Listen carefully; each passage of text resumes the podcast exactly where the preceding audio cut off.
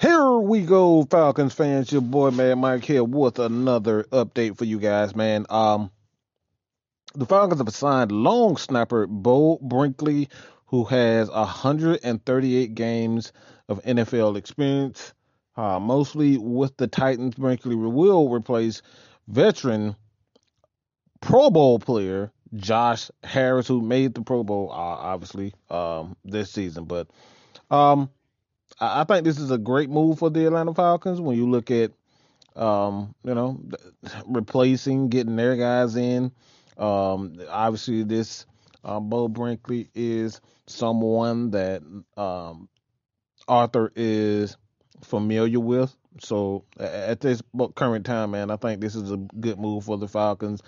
One of those moves that a lot of people may not pay a lot of attention to, but um, you always want your guys and you always want experienced guys at the moment. So good move by the Atlanta Falcons. Also, um, the Falcons are scheduled to meet with Liberty quarterback Malik Willis. Um, according to uh, Adam Schefter, I don't necessarily know if this is going to be a move where um, you know the Falcons are serious about it.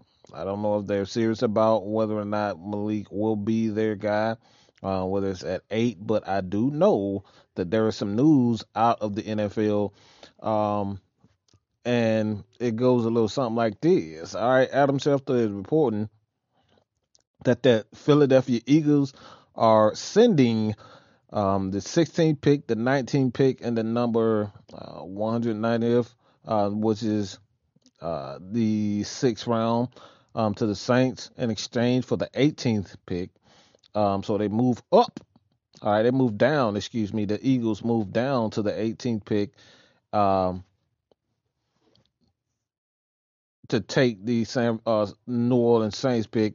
All right, so it's the 18th pick for the Eagles, 101 in the third round, number 237 in the seventh round, and a 2023 first round pick um, 2024 second round pick, uh, sources say. So the Saints, again, the Saints have the 16th, the 19th, and the Eagles get the 15th and 18th pick. All right. So, um, again, man, uh, I think this is probably sums it up. A guy, Jack Borowski, he would assume that they are trying to jump over Carolina, the Texans, the Jets, um, as well as the Giants will be in position to make moves, but um, but it makes sense to, according to him, uh, if the Saints really value a player like Kenny Pickett or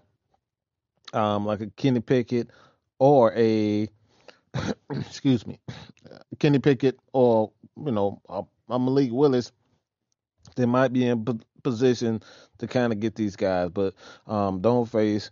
Um, according to him, he don't want to face this guy twice a year. But hey, at the end of the day, I think this is a very good move for um, the Eagles. Um, they get out away from the sixth, the 18th pick. They pick up some picks in uh, in the future.